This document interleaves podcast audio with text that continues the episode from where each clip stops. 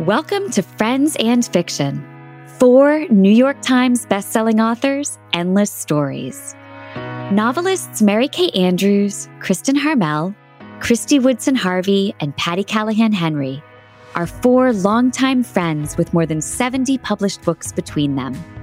Together, they host Friends and Fiction with author interviews and fascinating insider talk about publishing and writing to highlight and support independent bookstores. They discuss the books they've written, the books they're reading now, and the art of storytelling. If you love books and you're curious about the writing world, you're in the right place. Hello, everyone. It's Wednesday night, and that means it's time for the happiest hour on the internet, Friends and Fiction. So let's get rolling. I'm Kristy Woodson Harvey. I'm Mary Kay Andrews. I'm Patti Callahan Henry. And I'm Ron Block. And this is Friends and Fiction, four New York Times bestselling authors, endless stories to support indie bookstores, authors, and librarians. And speaking of librarians, Ron Block is in the Kristin seat tonight. She has deserted us for Paris. We can't believe she. that she chose Paris over us. No, we're so excited for her. It is a very well deserved trip. We hope she's going to do a little research while she's there, we're being honest. So tonight we'll be welcoming Thrity Umrigar, author of The Extraordinary, The Museum of Failures. But before we get started, all of us at Friends and Fiction want to just express that our hearts and prayers are with all the families affected by this week's tragedies. And we want to reassure you that we are still here to do what we always do, which is find love, understanding, and common ground through the stories that bind us all. So, with that said, let's get down to the business of talking about books. Yeah, we are all so tremendously grateful for all of you out there who have supported us in our book launches this year. It truly means the world. And of course, you know that underlying everything is our mission to help support independent booksellers. One way you can help us do that is to buy from them when and where you can, or to visit our own Friends and Fiction bookshop.org page, where you can find Thrity's books and books by the four of us and all of our guests at a discount. And speaking of amazing books, don't forget to join the Friends and Fiction official book club, which is a separate Facebook page with Brenda and Lisa. Be sure to follow them on October 16th when they will be discussing The Followers with Brady Godfrey.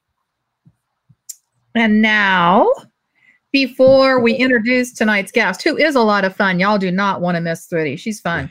Yes. I have some big news to share. You know that Bright Lights Big Christmas is going to debut on the New York Times bestseller list this week at number nine. Number nine. And I we'll have to say notably. I need horns. We haven't received the list yet tonight, so we're, we're Where did you get that fancy pants nine? Wow. That was from the last time one of us made the list. I just happened to have it. Oh, that was like that was Kristin. That's amazing because I never throw anything away. Anyway, I asked you guys to buy my book, damn it, and you actually really, really did. Yeah. And I'm grateful. but you know, there's no rest for the wicked. And even as I'm still out touring for my current book, it's time to reveal the cover for my summer 2024 book. Woo-woo! And y'all, here on the air tonight is the world debut.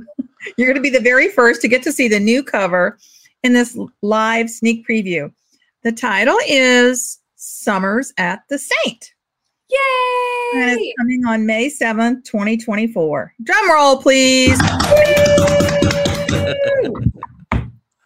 it is. It's beautiful. It's so great. It's so great. I like the streaks coming down. I don't think I saw that wasn't on the I original I don't remember one, that one. I, I, don't know. We've seen so many different iterations. I, I love it. Thanks. I'm happy with it too. Drapes. Drapes. Drapes. So, oh, drapes. Not streets. I thought it was sunlight. Drapes. Yeah, it's it's a hotel room um, drapes. I'm so happy with this package, and I think artist extraordinaire Mike Storrings mm-hmm. and awesome. the team at St. Martin's Press really knocked it out of the park this time. The book is already now available for pre-order and Meg will share the pre order link in the comments. And stay tuned to my socials and the Friends and Fiction socials to see the cover and the pre order link everywhere online tomorrow. I love the pink in it. It's like it's a beautiful. Yeah, I like it yeah. too. Uh, it's not even pink. What would you call that color? Carl. Kind of fuchsia. Fuchsia. No, Fuchsia. Right. Fuchsia. We're going to let the interior design um, madam tell us what that color Meg said magenta. I like that. I think it's magenta. Maybe. Magenta. Orchid. It could be orchid. It I could be think orchid. magenta is redder. I think Yeah, I think so. I like orchid. I like fuchsia Orchid. orchid. orchid is yes. Yeah, I The like fuchsia that. orchid Mhm. is on Mhm. there. Mhm. All right, we've we've solved that. Let's It's get very with it. You got it all Barbie- set. It's very Barbie of the moment also, which Oh is yeah, Yes. That's just yes. that's Okay. our MKA. Holla, always of the moment. And oh, oh, not that again. Never live it down. Did you ever get the shirt that said holla on it? Yes, yes, yes. So, uh, with all this great news, don't you have even more news to share? I do. The ba- the polls are closed. The ballot boxes have been stuffed, and the votes tallied. And I am so thrilled to let you know, Bright Lights Big Christmas was chosen as the reader's choice for the CBS New York Book Club with Mary Calvi. this is you know it's just another testament to the power of this amazing community. So thank you all from the bottom of my heart for casting your votes and putting your support behind me and Bright Lights Big Christmas. And we uh, will share the links to the TV coverage. Um, I was actually on TV this morning at, well, I had to get makeup at 7 a.m. That's why my hair looks good. And I still have on makeup, although, you know, it's getting a little faded by now. It's hilarious. So I had a haircut that I was supposed to go to the day before Maryland, which for those of you who were there, I'm so sorry I was not there. I was not feeling well and it was also very not feeling well on Tuesday. So I have not had a haircut in so long that like I don't even know what to do. It's really, really bad. But anyway. Oh, I think it that's looks really. I like it. I like It when it looks gets. So hers looks good. Mine is way too long, but that's okay. We're just rolling with it. Okay, so we are so excited because tonight we are going to welcome Thrity Umrigar to the Friends and Fiction stage. Thrity is the best-selling author of several novels, including Bombay Time, The Space Between Us, and If Today Be Sweet. Her books have been translated into several languages and published in over 15 countries. Thrity was, oh, that is not me. That is you, Listen, Ron. Oh, that's me. Thrity was born in Bombay, India, and came to the United States when she was 21. After earning an MA in journalism in the US, Thrity worked for several years as an award winning reporter, columnist, and magazine writer. Her articles have been published in national publications such as the New York Times, the Washington Post, and the Boston Globe. She also earned a PhD in English. In 1999, Thrity won a one year Nieman Fellowship to Harvard University, which is given to mid career journalists. She's a distinguished university professor of English at Case Western Case Western Reserve University in Cleveland. She's active on the national lecture circuit and has spoken at book festivals such as the LA Festival of Books, the Tucson Book Festival, and the Miami Book Fair International, at universities such as MIT, Harvard, and Spelman College, and at literary societies, civic and business organizations, and public libraries all over the place. Oh, In other look at the words, cover. lacquer. yeah. And she's here with us tonight. Can you even believe it? I love Um, Sean, can you please bring Thrity on? Hi, Hello. Hi, guys. Hello. Hi. We're Can we go so drinking now? Yes. we're so excited to have you here tonight to talk about this engrossing new novel, The Museum of Failures. Um, this is a novel about Remy, a man who returns to Bombay from Ohio, where he is currently living, with the hope of adopting a Parsi child. While he is there, he discovers that his cousins haven't been caring for his mother, who was left in their care, and that she is in the hospital very ill and has quit eating and speaking. Despite their tumultuous relationship, he is swamped with guilt and vows to nurse her back to health as best he can in his short time in Bombay. His presence cheers his mother, and they are able to return home, where he stumbles upon a family secret and has to confront his past, his childhood, and everything he believed about his own life, just as he is about to embark on the journey of parenthood himself. So that's a little bit about what the Museum of Failures is about. Can you tell us a little more? And can you tell us what it's really about? Gosh, I was just sitting here thinking this is the best summary that I have ever heard about this novel. Oh, that's very nice. I, I just feel like taking you on the road with me so that I'm, I'm ready. so bad at this kind of stuff and you're so obviously good at it. Oh, So, um, okay, what else can I tell you about this novel? What is it really about? I, I guess what it's really about is is the notion of forgiveness and Mm. forgiveness despite some really mighty betrayals, you know, at the hands of his own family that that Remy stumbles upon and discovers, right?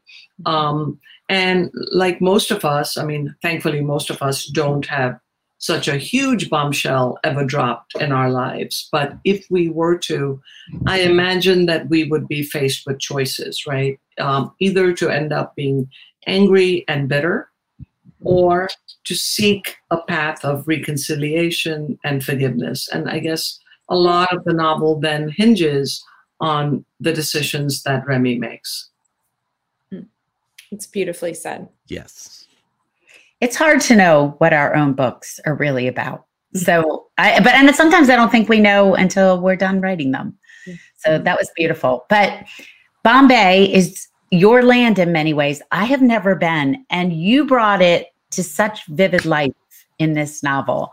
Readers will feel like they have visited. And it's such a treat to discover in reading that the title of the book is actually a reference to Bombay. You write of your protagonist, Remy. He had often thought of Bombay as the museum of failures, an exhibit hall filled with thwarted dreams and broken promises. Also loved this passage. But this was the essence of Bombay, this city of duality and wild contradictions, of skyscraper and slum. Can you talk to us about why you decided to set the novel in Bombay and how you went about painting such a clear picture of the city? That's a great question. And I think I chose the setting of Bombay for two reasons. Uh, one is it's the city of my birth, it's the city that I'm most familiar with. So it made logical sense to, to set it there. But also, perhaps more significantly, is the fact that Remy himself um, is a Parsi.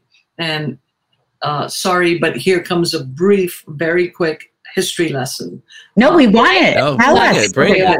Uh, love so the Parsis are this tiny, tiny, tiny minority, uh, religious um, and ethnic minority in India. Uh, I was raised a Par- Parsi, and so is uh, Remy. Um, and basically, uh, my ancestors came from what used to be Persia about a thousand years ago to India. Uh, and even though a thousand years is a very, very long time, believe it or not, they have really held on to a lot of their Persian roots and um, customs and traditions, while also incorporating a lot of the local culture into, into what's known as Parsi culture. So the Parsis are practitioners of an ancient faith called Zoroastrianism. Um, and the most recent estimates are that there are maybe around 40,000 to 100,000 Parsis left in the world. Right. That's all. Mm. So, so it's a dying religion on top of everything else. But it's a very, it's a very sweet and joyous and exuberant kind of a community, right? Um, although they are faced with this existential threat um, of of decline. Um, and Remy belongs to that same community, and the vast majority of the Parsis in in India are are based in Bombay. You know, Bombay is sort of the most Western, the most cosmopolitan city in India. Uh, so a lot of them live there. So for both those reasons, personal as well as it making sense, um, I, I decided to set the novel there. Okay. When is the last time you were the do you go home? Do you see Bombay I often? I do. Not not terribly often these days. I have very little family left there, so Okay. it's more for professional reasons than personal. Though of course I do see friends and family when I'm there. Uh, and the last time I was there was just last year. Okay. So when you were working on this book, you were feeling the spaces and places of Bombay again. Yeah. Yeah, very much so. You painted that community as such a sort of joyful place like you really it was something that you really could could feel like the energy of that community and that was really well done i was going to just remind everybody really quickly that if you have a question that you would like to ask Thrity um, drop it in our facebook page because if we have time we will be taking some live questions for her But now I have a question. Thrity, you said in an interview, immigration or migration in some ways is sort of the story of human history.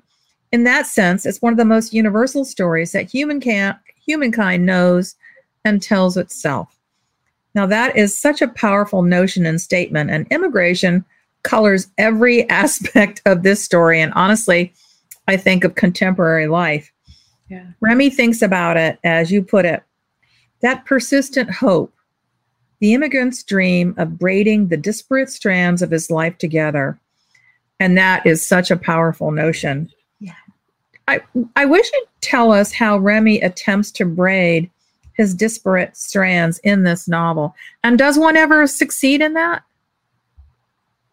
Um, I'll, I'll answer the first half of the question because that's easier. Uh, I think, well, for instance, one of the things that he does when his beloved father is living, despite the fact that, as some of you have alluded to, he has an extremely difficult relationship with his mom, uh, he invites both of them. Uh, to his home in Columbus that he shares with his American wife Kathy um, for you know extended vacations. And um, there's a line in the book that says something to the effect of, you know, those are some of the happiest moments of his life when his entire world, his entire family is under the same roof.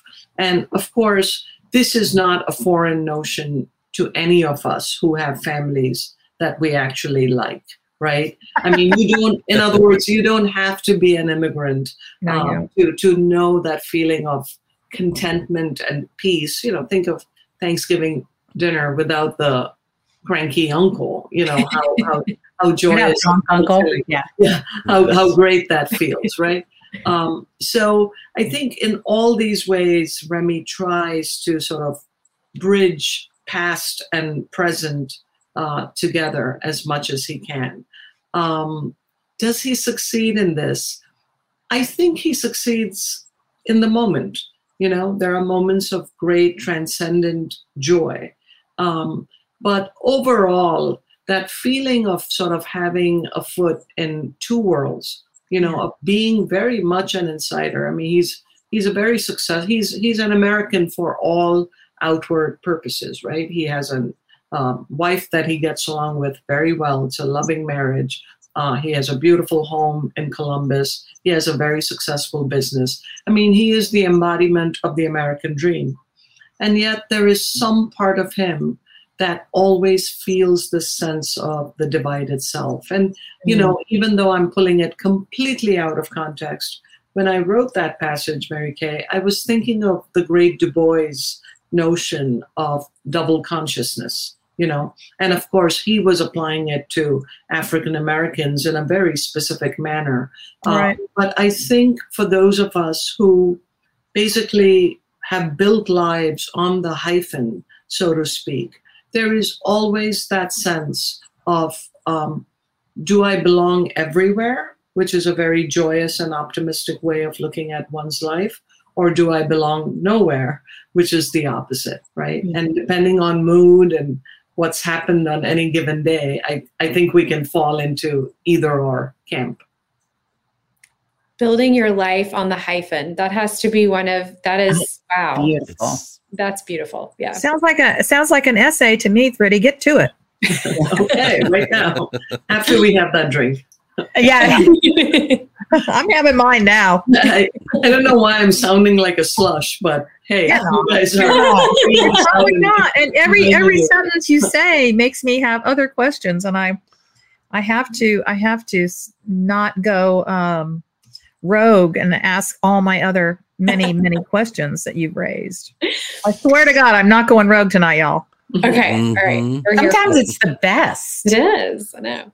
Um, well, Thrity, you have credited a couple of your teachers with inspiring you to become a writer, which I have to think must be maybe like the greatest honor of their entire life. so, could you tell us a little bit about these teachers and maybe your journey to publishing and how you got here? Yeah, it was truly the long and winding road. You know, I mean, I grew up in a middle class home in in India. My dad had his own business. Everybody that we knew, every family friend was, you know, they either worked at a bank or an office or they had their own businesses. I didn't know anybody who was like a, what I would call a dreamer, you know, or a creative type. I mean, everybody was bent on making money and earning a good living and pulling themselves up by the bootstraps and all that.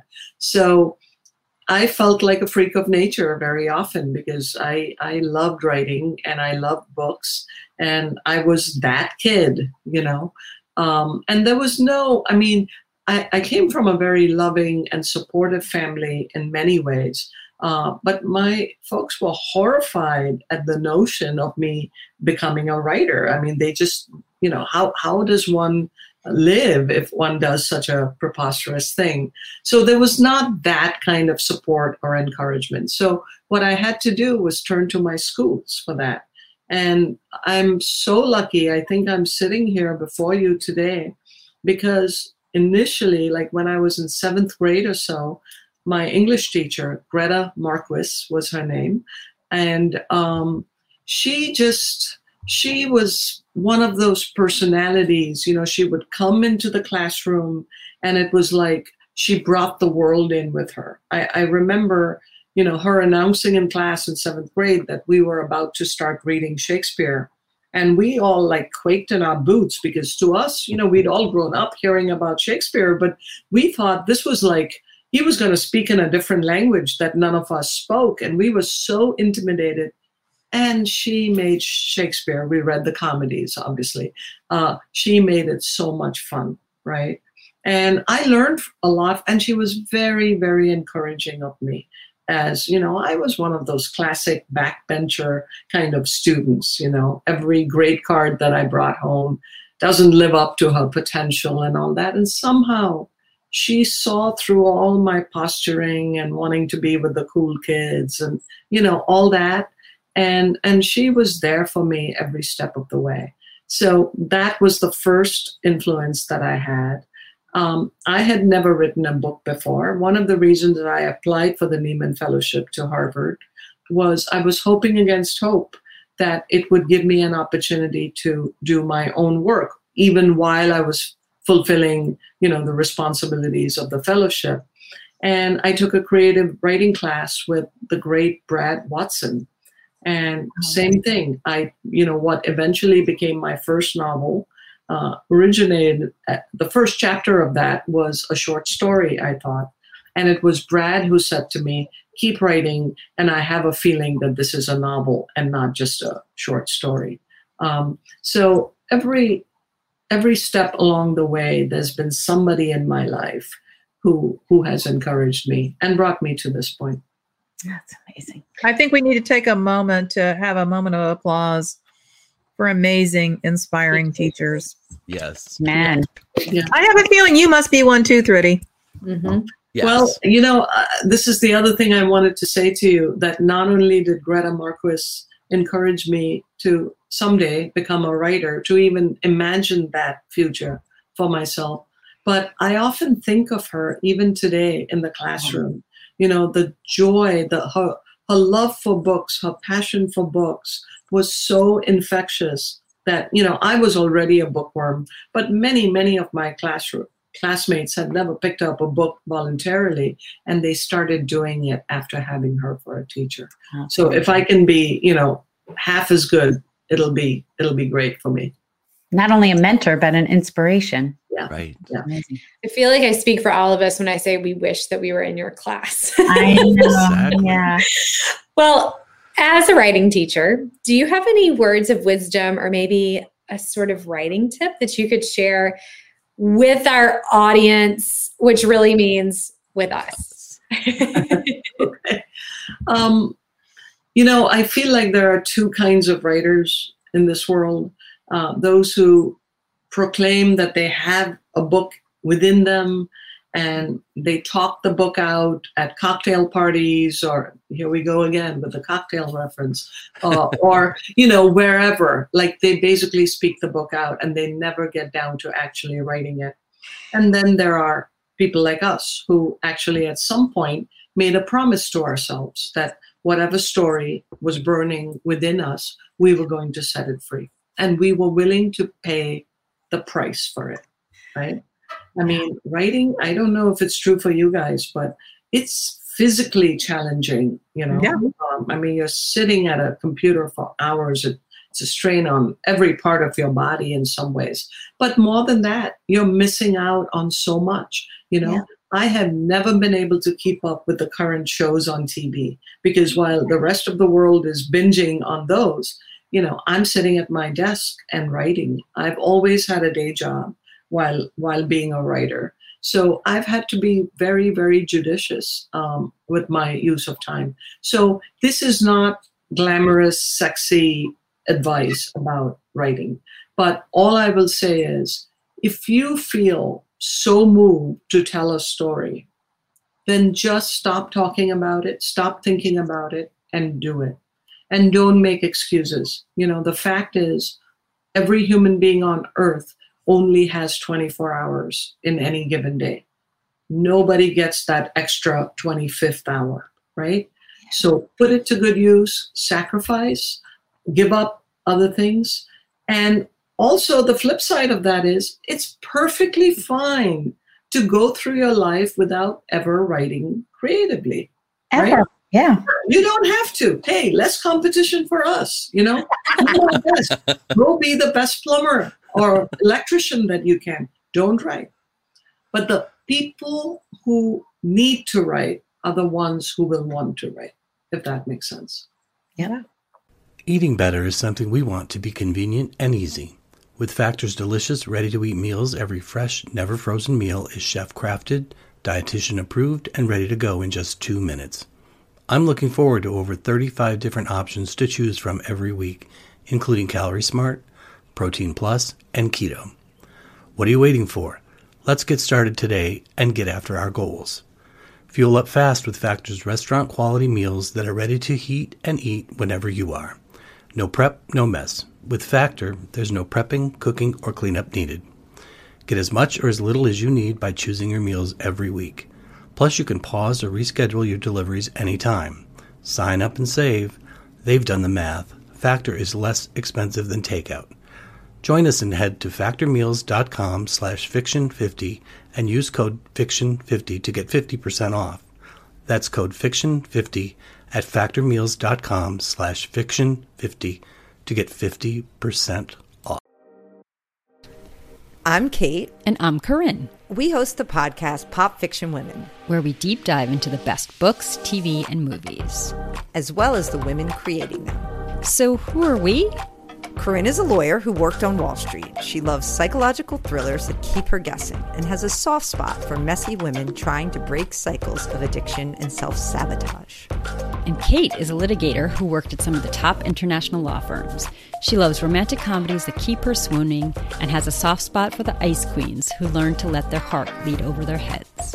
We cover a range of content like When Harry Met Sally, Fleabag, Yellow Jackets, Normal People, and Tell Me Lies. And we also interview your favorite authors like Emily Giffin, Tia Williams, and Rebecca Serle. Where we always ask the most important question of all What's your sign? Subscribe or follow Pop Fiction Women wherever you get podcasts. Wow. I love that. Okay. So, Thrity, you know how heartfelt I find your books and how how connected I always feel to them, and it reminds me of this quote uh, that you that's attributed to you. A book is a sort of interpretive dance between reader and writer. When the writer holds a book, they when a reader holds a book, they bring their entire life experience to bear upon that book. In doing so, the book is transformed. Instead of dead words on the page, the book now becomes three dimensional. The words rise off the page and enter the reader's life. It's a magical transformation that is the lifeblood of literature. A book without readers is just a pile of dead trees. Hmm. That's Did I say that? Yes. yes. That's pretty good. I Yeah. like it. and, th- and, and that might be the most beautiful explanation of the glorious nature of reading that we've ever ever ever come across um, and we know that each reader will experience this particular book in a distinct way but are there things that you hope readers take away from this novel Yeah, there are two things that I hope people take away from this novel. Um, one is, um, I think I've uh, alluded to this before the power of forgiveness, right? Um, the power of letting go, the power of kindness, frankly, you know? And, and I, I really do think, I mean, I apply this to my own life, you know, when you forgive somebody, you, you- you're, not, you're not really doing it for them, right? You're doing it for yourself uh, it, there's a paradox there, and I've never been able to figure it out. But it's a good paradox. You know, um, you're you're freeing something in yourself, although you think you're doing it for the sake of the other person. So that's one. But the other thing also is um, this book, as some of you have noted, does does speak about immigration, has this notion of the divided self. Um, my main character as I've said earlier, is is extremely lucky. He comes from a background of privilege in India, and he certainly occupies that same position in his life in America. And yet, despite every advantage, every privilege, there is a kind of longing in him, right? Um, when I was writing this book, it was during the Trump years. And there was a lot of immigrant bashing going on then. You might recall that right? And granted, most of the conversation, of course, uh, revolved around the border and, and people Right. crossing illegally uh, into the country. Um, but I felt very strongly that if somebody like Remy, if somebody like me, you know, I came here with every privilege imaginable, right? And America has been nothing but good to me, right? and and if i can still sometimes feel that much turmoil and the pull and the tug uh, you know the pull and push um, i can't even begin to imagine what life would be like for somebody who comes here with nothing right so ron you talked you used the word empathy a few minutes ago and i think at its best that is what literature does it just softens our hearts a little bit yes. you know, I have no illusions about the Museum of Failures. I don't think it's going to reset US immigration policy. You know, it's not going to do any of this thing. For all I know, it may not even change anybody's mind about approaching this really morally charged topic of immigration differently than what they already believe. But if we can just soften the hearts, you know, if if this calcification of the arteries, you know, that has happened in the last six, seven years in this country, if that can just lessen for even a moment, then then I'm very happy that I wrote this book. Oh, that's Yeah. beautiful, Thrity. so are we Ooh. if, we- if we could just get behind the eyes, behind the heart, under the skin, and if you can help us do that, Yeah. golly, let's do it. Yeah. So, Thrity, we have a question we love to ask around here, and we want to ask you now. And it's great because it combines with a live question we just got from Carrie Soderman, who wants to know what your relationship with your mother was like. And what we love to ask about is what the values around reading and writing were like in your home in Bombay. Were you encouraged to read and write? What were the what was the ethos around that? And what was your relationship like with your mother? Yeah, it was it was exactly the opposite of. Uh, I remember my Oh, good. I remember my mom coming to every uh, parent teacher conference with just one complaint: she reads too much. You know, and and I would look from her to the teacher, like even at a young age, thinking, wait, wait, there's something wrong here. You know, this this is not the thing that she should be complaining about. But you know, I was an absent-minded, goofy kid who was forever losing things and walked around with, you know, I was a dreamy kid, walked around with my head in the clouds. And I'm sure it was terribly irritating when it came to, you know, getting to school on time, waking up on time. Uh, I always had my nose in a book. Me too. So, yeah. So instead of like encouraging it, I mean, I wouldn't say that I was actively discouraged from reading. Don't get me wrong, I don't want to overstate it. But I do remember, and now it seems funny to me, that this was the one thing my mom complained about every single parent teacher conference. Um, having said that, I had an aunt who got me my very first um, library card. And Oh. libraries in India are not free like they are here.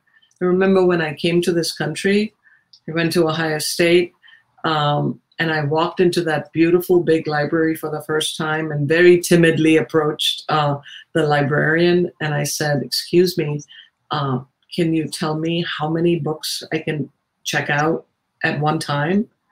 And she said, As many as you want.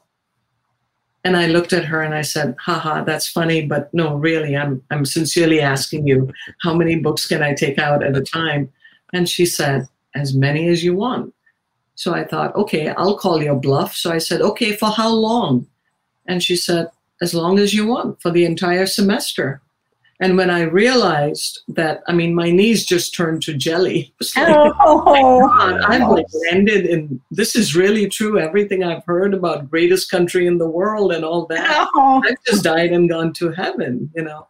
But so the library that I joined as a kid um, was a private library, and it was just a monthly membership. And I had an aunt who, I think, throughout my life in India, paid that monthly fee for me. Wow. and encouraged me to read, and I would check out Incredible. literally a book a day. You know. That's a great story. Wow. Oh, I'm so glad we asked that. That is such I a know, me too. What a great answer. I love that. Well, we have one last question for Thrity, so stick with us. But first, a quick couple messages from us. Yeah, if you are not signed up for our weekly email newsletter yet, I just said yet twice. Anyway, make sure you're you head over to friendsandfiction.com to sign up so that you're looped in on all our updates. We include exclusive Q&As with our guests like Thrity, which always cover more than we can get to on the show. So make sure you're subscribed. Definitely. And we also love reminding you about our Friday podcast because it is so incredible. And we have had some of the most fascinating guests. In fact, Thrity was joined us last year for her book Honor. And we always post a link to the newest episode on Facebook and Instagram, or better yet, subscribe on your favorite podcast platform, and you'll be notified when each one drops. On the most recent episode, Patti and I talked to Ashley Winstead about Midnight is the Darkest Hour, which was just optioned for the screen. And coming this Friday, Kristy and I will be talking with Rochelle Weinstein about What You Do to Me. And they're both so good. So good. I hope everybody tunes in and listens. Yeah. Okay, Thrity, before you go, can you tell our viewers where they can find you on the road and online in the coming weeks? Oh, so I'm going to be at the Southern, Southern Festival of Books, uh, which is in Nashville, Tennessee, in just a couple of weeks, right, Patti? Yeah, we'll both I be there in October 21st, in fact. And it's only like 10 days away. Yeah, it's Oh, coming up. Such that. a good Yeah. festival. Yeah. it. And I'm going to do the Miami Book Festival um, later in November. Um, and you can always find me on social media on Facebook, on Instagram, and a little bit on Twitter too. All right. Well, you have been an amazing guest, and we are so grateful that you came on and shared your story with us. It was a really unforgettable night, and I'm sure that all of our viewers feel the same and one that I know I'll be watching again. So, thank you for sharing your time. And to all of you out there, please make sure that you check out the Museum of Failures out now. Thank you so much, Thrity. Thank you guys. You guys are just Thank you so much. Thank you so So are much. you. Bye. Thanks, Freddie. Take Bye. care. Congrats. Lovely, lovely seeing you all. Thank you. Bye bye. Don't forget that you can find all of our back episodes on YouTube. We'll be back next week to welcome Jean Kwok, author of The Leftover Woman. We have such a fun episode in store for you. And we'll see you in just a minute for the after show. So stick around. Thanks for being with us. We'll see you next week. Good night. Good night, y'all. Right. Uh, What a guest. What a What? guest. Yeah. I mean, I I'm feel like not- every, I'm knocked out totally. me too. yeah, I, it's what she's one of the kindest hearted people I've ever met. She's so She's- funny and charming. And anyway, well, also, I just feel kind of filled up, right? Yeah. Yes. Like yeah. full of goodness and thought provoking things. And um, yeah, what a night. I love what she said about forgiveness and empathy. Definitely. Yeah. yeah, she was incredible. She really this was. is this is a time in history where we really have to study those emotions. Yeah, for sure. Wise words. Wise words for sure. Well, speaking of wise, wonderful people, I know we all missed Kristin tonight, and I'm sure she missed being here with us. Um, Oh, I'm she- sure. Us or Paris. she's I'm sure she's super Oh, look, sad. she said sorry to miss. See, she did miss Aw. me. does miss Told us. you. Oh, Told you. Um, and um, she's getting ready to get on her plane to Paris. So she actually probably would just rather be here than getting on the plane part of the Yeah, trip. true. I'm sure. yeah. Speaking of that, so do you guys have any recent or upcoming travels that you're excited about or you want to share with us? Yeah. Mm. I, well, I'm going to the Southern Festival of Books, but that's just a couple hours up the road. But Mhm. I am finally going to Hawaii, my yearly trip to Hawaii to see my daughter.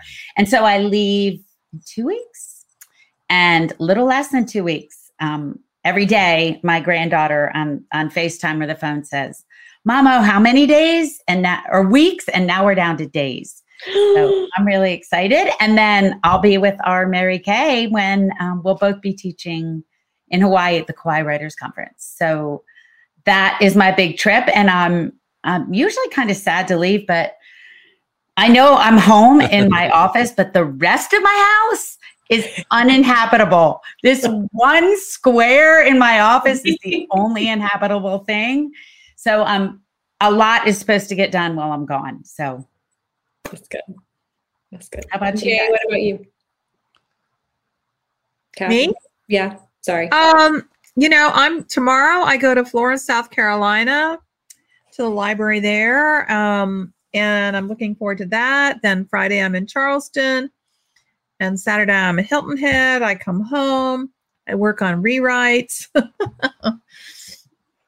I'm going next weekend. I'm going to the West Virginia um, Festival of Books, and I'm excited about that. I've never been to that festival.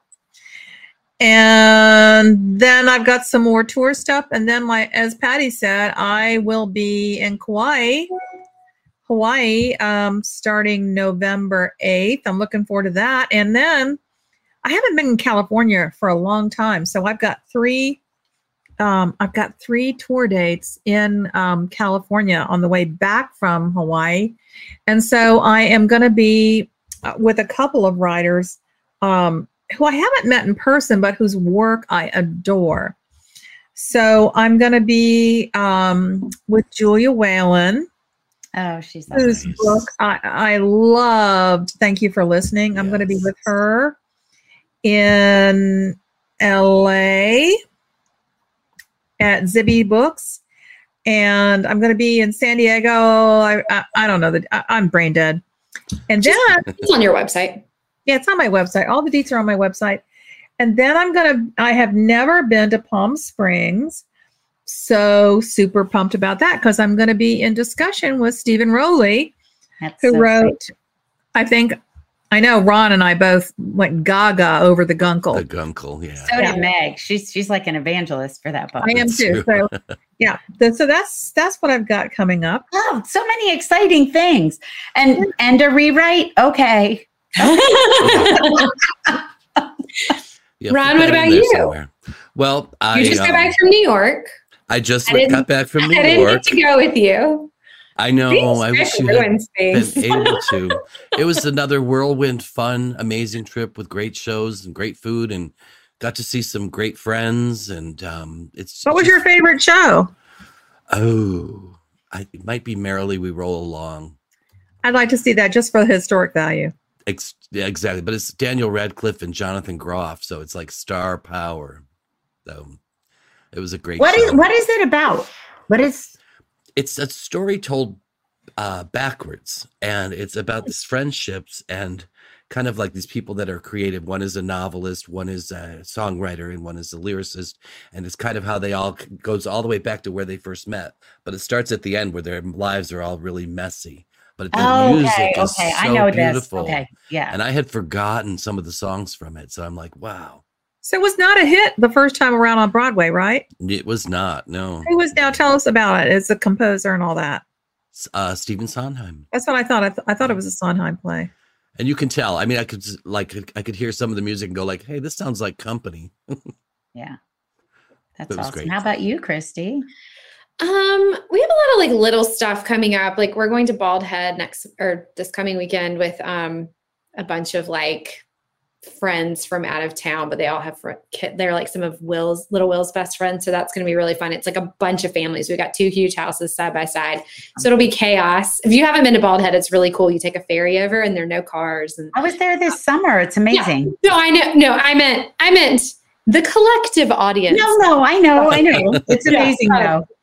Yeah, and then we're going to a football game, and um, I think Go we're going to Heels. West right after Christmas, which we're all really excited about because Where are you going after Wills- Christmas?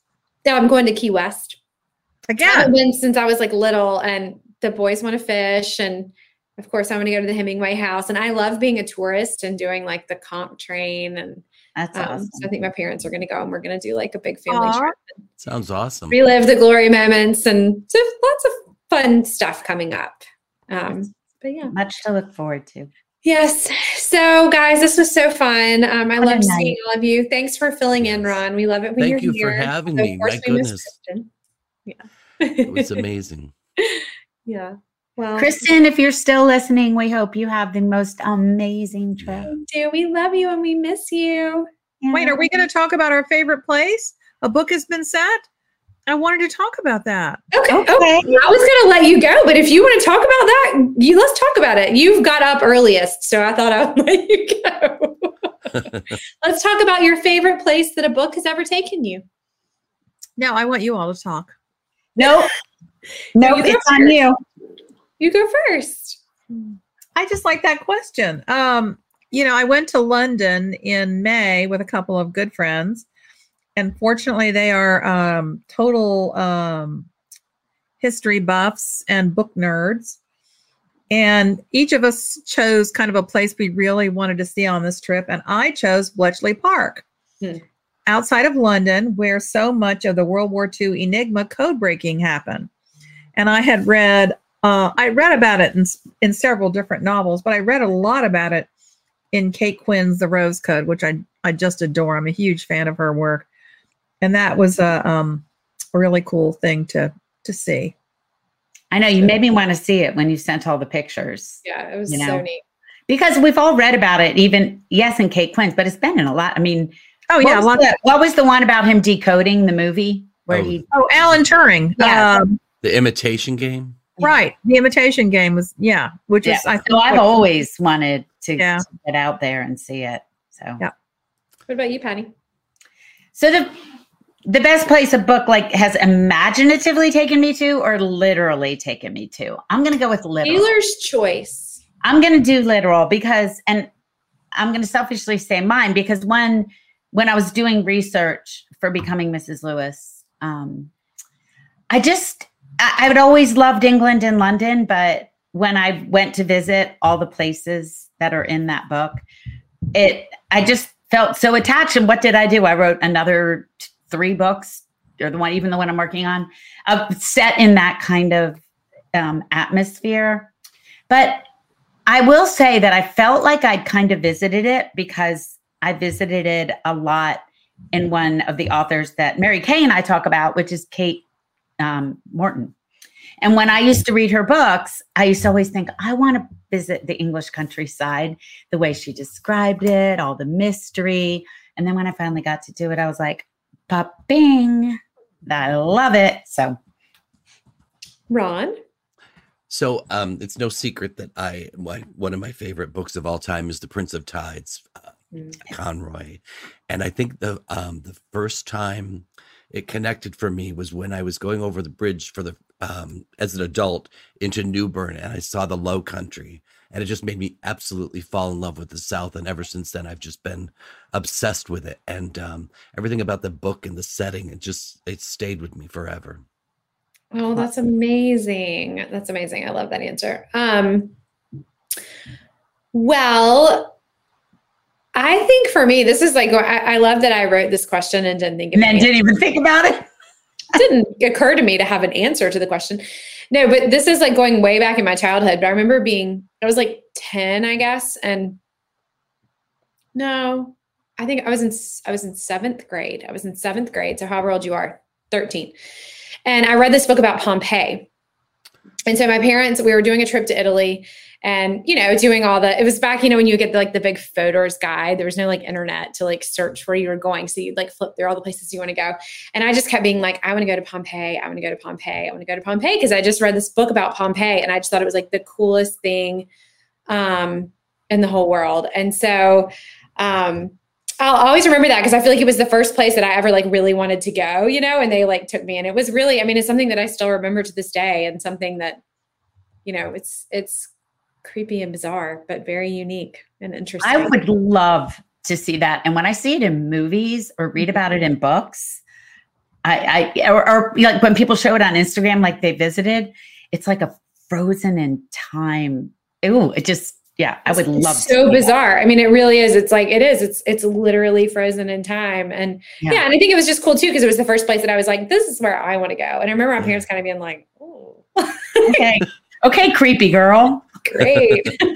but then we all loved it and just thought it was like fascinating. And I mean, you know, it's sad. Like uh, you it's know, sad. I mean, yeah, it's sad, but it's just so fascinating that this like whole civilization is just frozen in time forever. Yes. So anyway, on that thrilling note, on that dead note, let's go. See, if I thought about it, I would have picked something more cheerful. Yeah, yeah, exactly, exactly. On that thrilling note, I have tortellini to have for dinner. Oh, All right, guys. Pasta too. You are. Yeah. Nice. All right, everybody. Well, sleep tight. Good night. Have an amazing night. Everybody, we'll see you next week. Okay. Bye. bye. Take care. Bye. Thank you for tuning in. You can join us every week on Facebook or YouTube, where our live show airs on Wednesday nights at 7 p.m. Eastern Time. Also, subscribe to our podcast and follow us on Instagram. We're so glad you're here.